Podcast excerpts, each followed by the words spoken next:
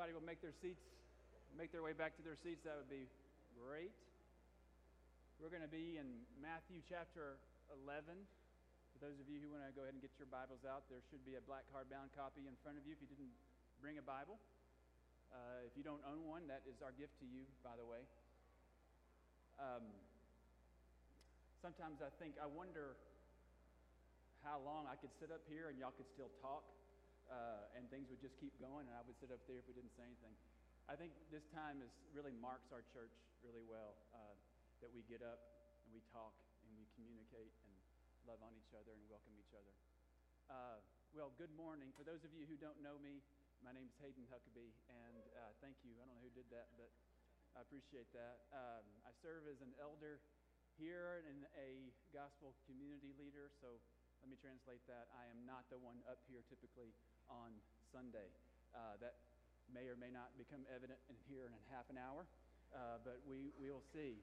Um, so today, uh, I get to wrap up this series that we've been in uh, called Being Human. And I hope that you all have benefited from it as much as I have. It has been um, a blessing. And, and the, the way I'm going to talk about being human today is through uh, something we've probably heard a lot about, and that is Sabbath and rest. Uh, so if you've heard a sermon about Sabbath, uh, please don't tune me out. Uh, just stick with me uh, and see what the Lord might, might say to you today.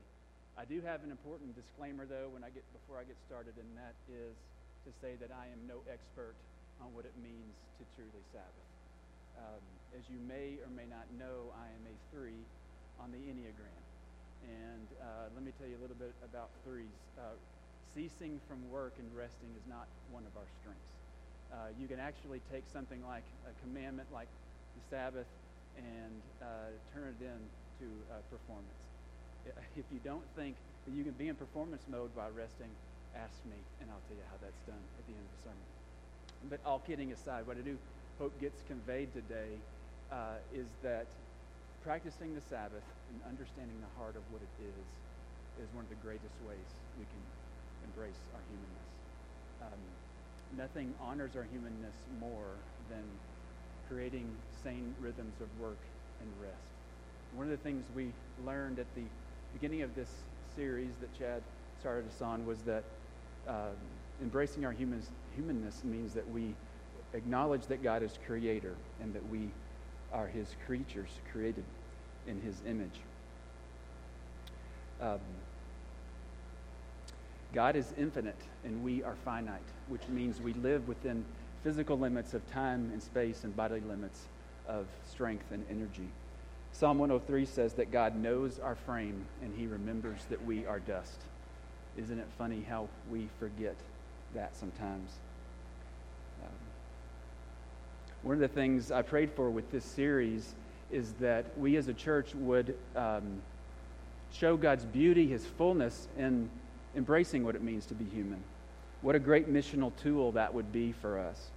We all know that many non believers think uh, some distorted thoughts about what Christianity is like. One way to sum that up is that many non believers think that uh, being a Christian means you live your life trying to be good, um, which means you fake how you feel and you pretend to be something you're not. The truth is uh, that those who understand and believe the gospel should be experts on what it means to be human. But the opposite is actually true. When followers of Jesus are constantly exhausted and stressed, the watching world does not see a contrast. And that is a problem. Jon Tyson, this should be on the board. Um, Jon Tyson says, Jesus is not glorified or seen as beautiful or desirable if his followers are exhausted and stressed and worn out in the exact same way as the world. A restful spirit is spiritual warfare in a culture of exhaustion. We have to learn how to live in the rhythm of rest. Another point I'll try to make today is that um, most people, including Christians, uh, sometimes find the Sabbath irrelevant or look for excuses to write it off, but it's actually offering what we're all longing for. We're all looking for a way we can finally breathe and be at peace about this life. But what if we, as God's people, finally found the secret weapon in combating the proverbial hamster wheel. What a kingdom building tool that would be as we move forward in our desire for renewal and restoration. So if you will stand for me, stand with me for the reading of God's word in Matthew chapter 11, 25 through 30.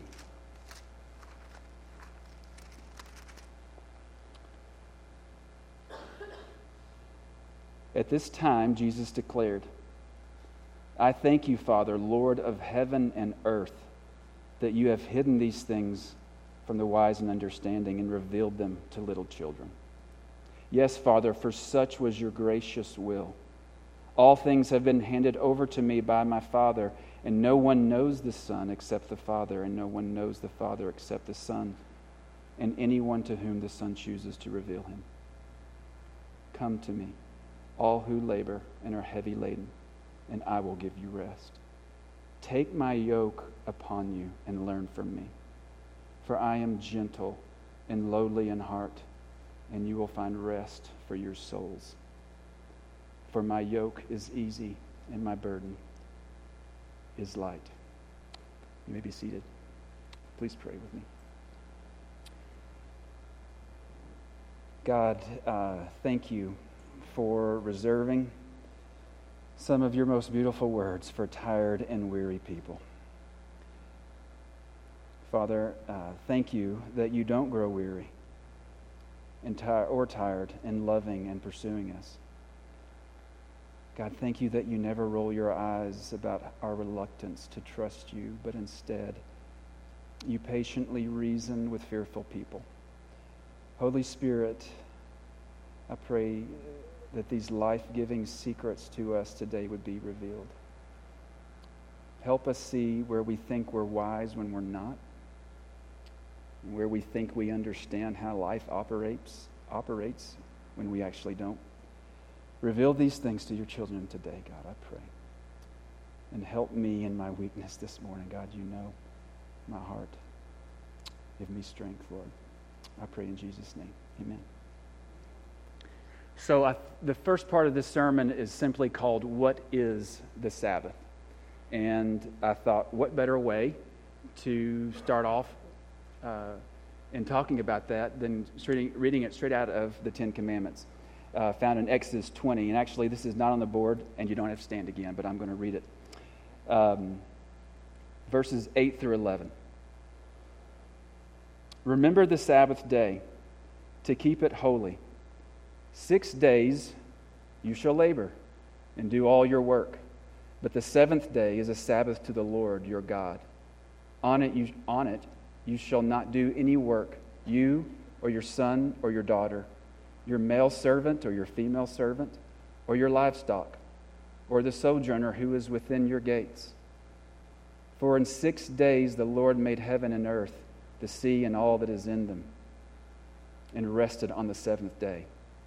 Therefore, the Lord blessed the Sabbath day and made it holy. Now, that sounds like one very detailed commandment. It sounds like God is trying to lay out this very specific rule. But unfortunately, people don't see rules as something good for them. And in some cases, that's true. But when God wrote out the Ten Commandments, He wasn't just listing a bunch of rules, He was defining who His people are. God is literally laying out a vision for his people on how to be human in this world. And with the fourth commandment, he's actually going a step for, further because this commandment is actually rooted in Genesis, in the story of creation, where, we're, where we learn that we're created in God's image, which means we are to mirror what God is like.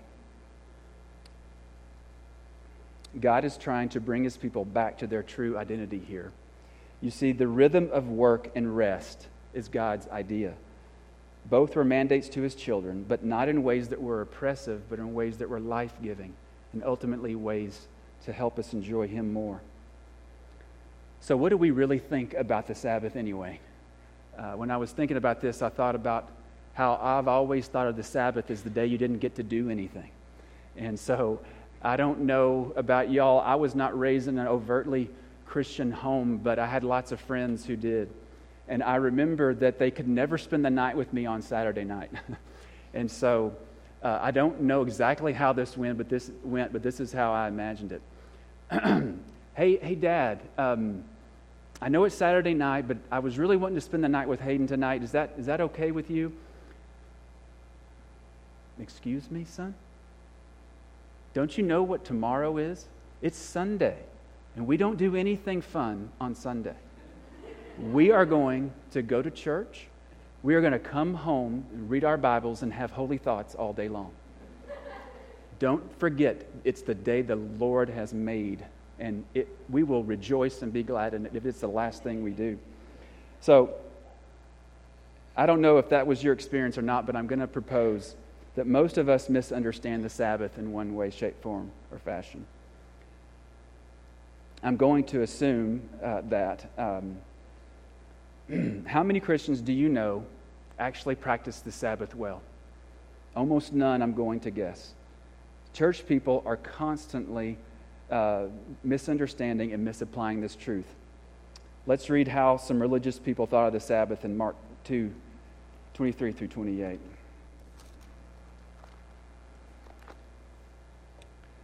One Sabbath, he was going through the grain fields, and as they made their way, the disciples began to pluck heads of grain.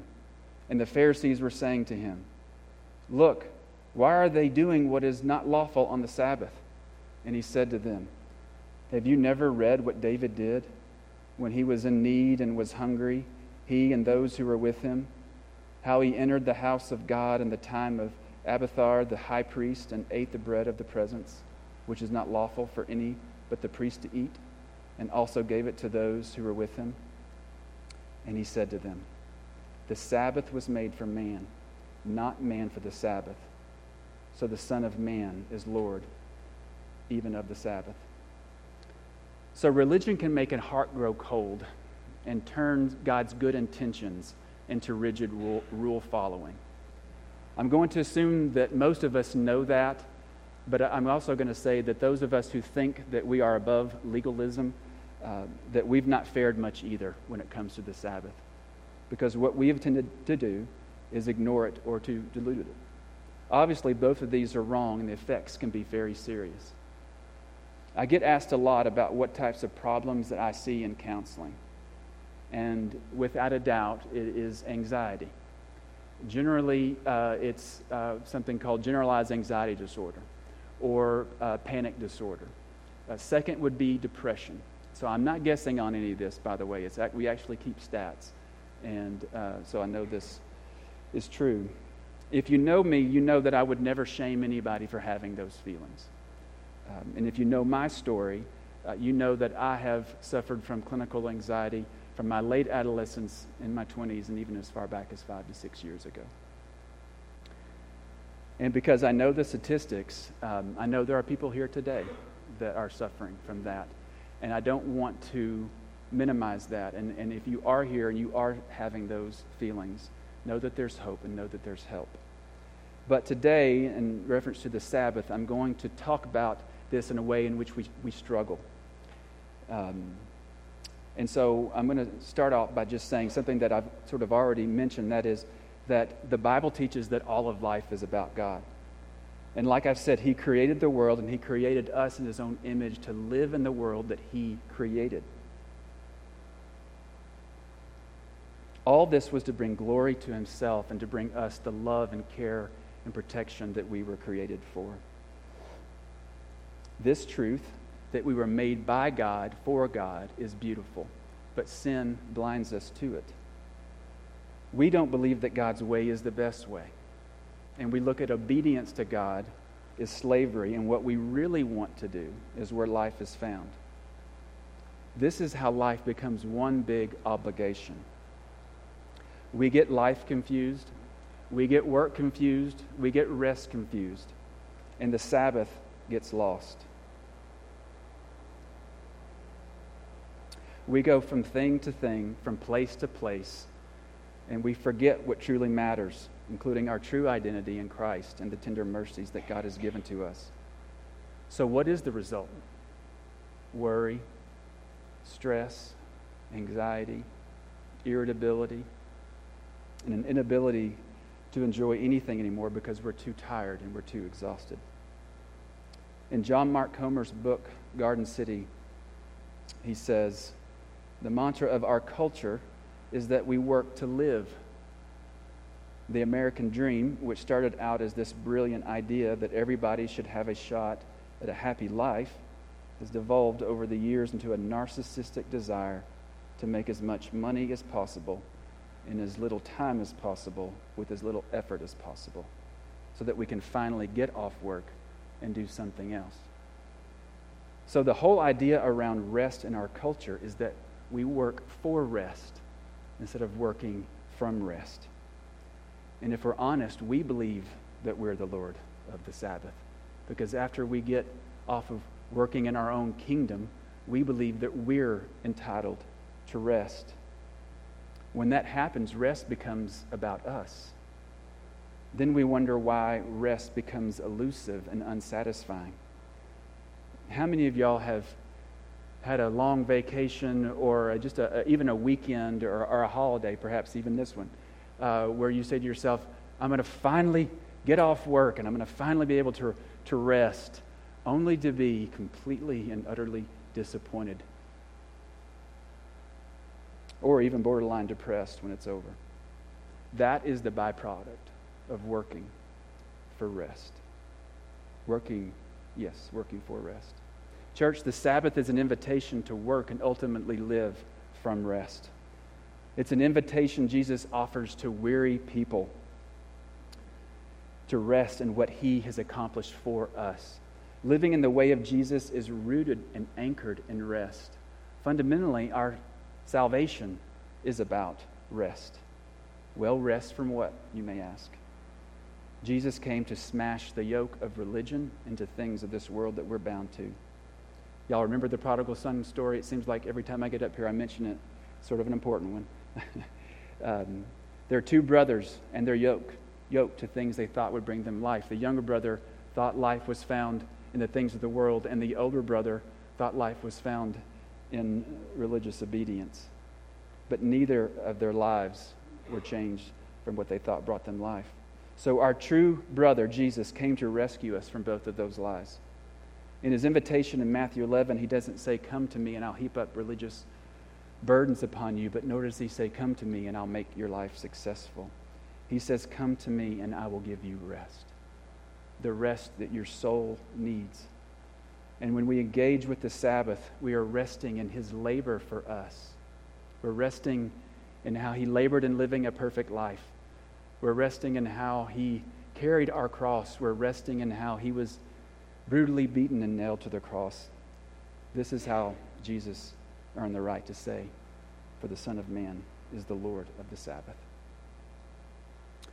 So, hopefully, with some refreshing new perspectives on the Sabbath, how can we engage with it in honoring God as His children? I'm going to lay out three basic principles for us today.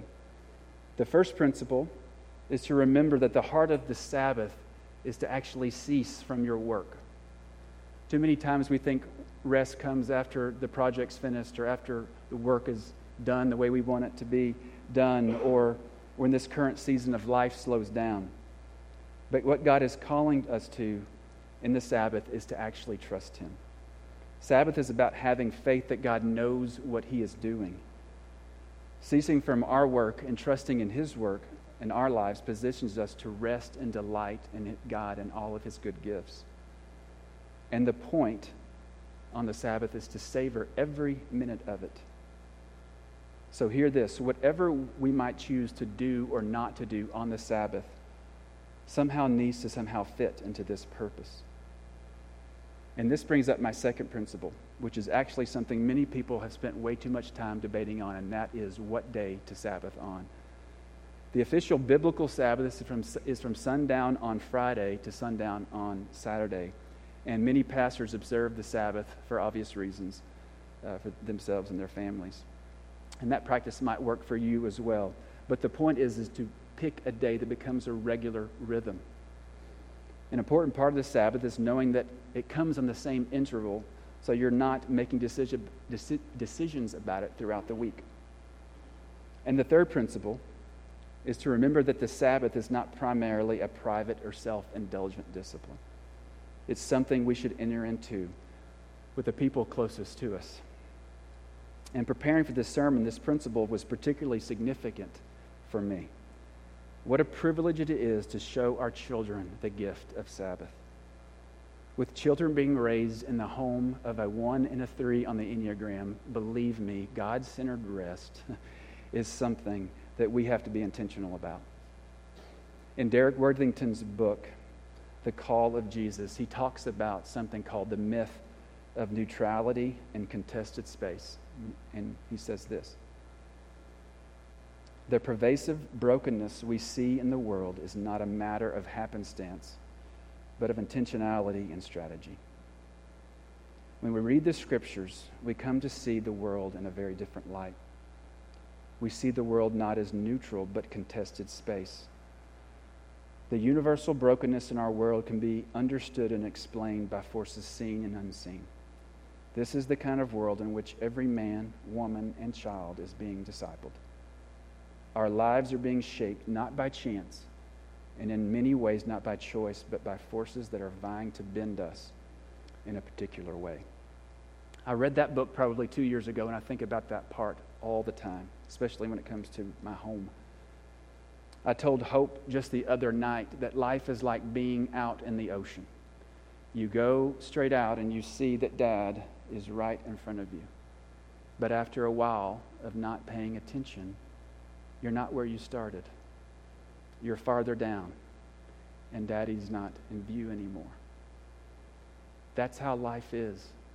We do not naturally drift towards holiness. And this can obviously be a sermon in itself, but I thought it translated into another reason why God wants us to observe and honor the Sabbath. The Sabbath anchors us and reorients us to our gracious God and Father. It's a time to recalibrate our souls, to celebrate and to trust. And to do this in community with family and friends is the best way. So I thought it might be helpful. excuse me, I probably need a little water.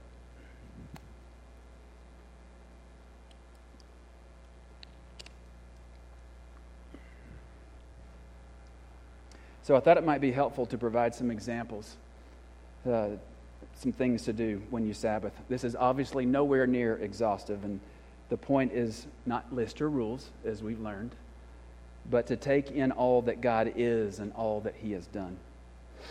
So here's, here's some things. It's a perfect time of the year to do this it, by experiencing nature, going out for a walk, going out for a run, especially, like I said, this time of year. And if you know me, I know many of y'all thought that I would start there, right? Right? Y'all know me. But let me tell you something. Um, speaking of being yoked to something, running and exercise of all types is something that you can be yoked to.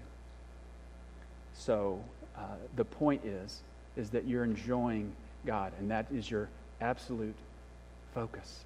I'll give you a good example. About a month ago, a friend of mine and I uh, went out on a bike ride uh, Sunday, on a Sunday afternoon. It was beautiful. It was like when peak foliage was out and the temperature was just right, like upper 60s. And so my tendency whenever I'm about to do anything like that is, all right, so I mean, I got to get the the watch on, keep my heart rate up, whatever, I'm, you know, middle, whatever, all that. But we went out and I didn't care one bit about heart rate or any benefits to training. It was just me and a friend, and we took this route that was absolutely gorgeous, and we saw some of the most beautiful parts of Jonesboro. Another thing would be to listen to music, to read a good book next to the fire. You can tell I'm really honed in on this season. Um, and if you doze off, even better. Quality time with your spouse, including intimacy. Now I'll have everybody's attention. Um, it's interesting, though. There's not one pastor I read or uh, heard that this was not a part of their Sabbath practice. So, amen. Yeah. Enjoying good food throughout the day, culminating to a dinner with your family or closest friends and that you enjoy a feast maybe that you prepare together. You sit down and you eat it slowly, and you pop open a bottle of wine if that's your thing. You light some candles for some ambiance, whatever it is, but you sit down and you enjoy it. The point is, is to eat and drink and laugh and tell stories together. Have time in the Word with your family. Not like I explained the friend of mine who I thought that's what they did all day and it was whatever. Maybe it's in the morning, maybe it's uh, over dinner, or maybe it's right before bed. It's something that I would highly recommend you plan and be creative about. Uh, we are about to start a series in Advent, and I think that would be an excellent way to get that practice started in your home. Well, I would be remiss not to mention uh, that there should be some things you should consider refraining from on the Sabbath as well. Now, this is where it gets a little testy. But I think it's helpful, so I'm going to say them. Consider not going to your phone for leisure, social connectivity, or work, or checking your email or anything else associated with your job. I don't know about you, but I've had excellent intentions to be with my kids. And, and within probably half an hour, Dad, Dad, Dad. We've all seen it. You know, we, know we've all done it. Um, consider not running errands or getting caught up on projects around the house. This is something that I can really struggle with because, you know, I work throughout the week, and so my weekends I can get all kinds of busy doing things here and there, and I'll go out and want to throw the ball with Harper, and the next thing you, you know, I'm, I'm involved in a, in a project that I had forgotten that I had left undone.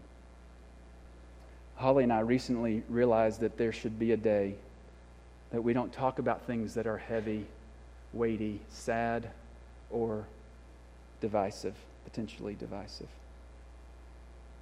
And finally, I'm going to likely get some comments from my wife on this one because she told me not to, to say it, but I'm actually going to say it a little bit differently than what I told you. and that is the Sabbath is the day where you say with your heart and with your actions that I have all that I need. So to not engage in things that lure your heart into thinking that is not true would be wise. That could be shopping, looking at magazines or websites that you can buy something from whatever you feel might tempt your heart to say, now this is what will cure my weariness or my restlessness. These considerations for the Sabbath are not meant to be suffocating or rigid. Remember, this is not about keeping a rule. Learning to Sabbath is a craft and a discipline that God is inviting his children to partake in. So, in typical fashion, uh, the Lord met me while preparing for this sermon, and I want to share a little bit of that with you. Like I said at the beginning, rest does not come easy for me. Typically, rest comes only when all my surroundings are exactly the way I want them to be my work, my leisure time, my relationships with my friends and my family all have to be perfect in where I want them. Then Hayden can rest. What God has showed me is that what I'm actually longing for is heaven. And the one thing that could make this experience real in my life is what I'm actually avoiding, and that is to truly Sabbath. Sabbath is our day to make heaven a reality in our lives. I want you to think about that for a moment. One day a week, we get to experience a glimpse of what heaven is like.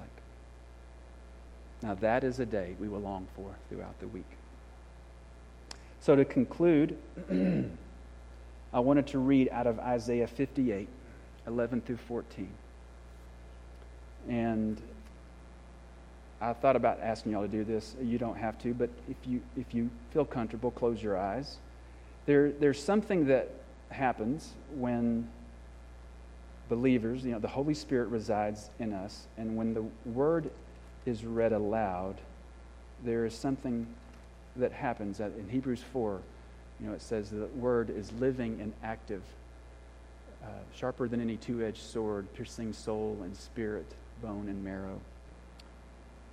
So, Isaiah 58, verses 11 through 14.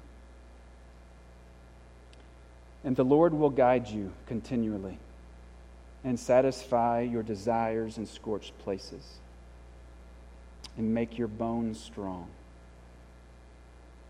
And you shall be like a watered garden, like a spring of water whose waters do not fail. And your ancient ruins shall be rebuilt.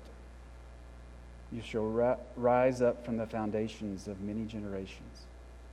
You shall be called the repairer of the breach, the restorer of the streets to dwell in, if you turn your back if you turn back your foot from the Sabbath, from doing your pleasure on my holy day, and call the Sabbath a delight, and the holy day of the Lord honorable.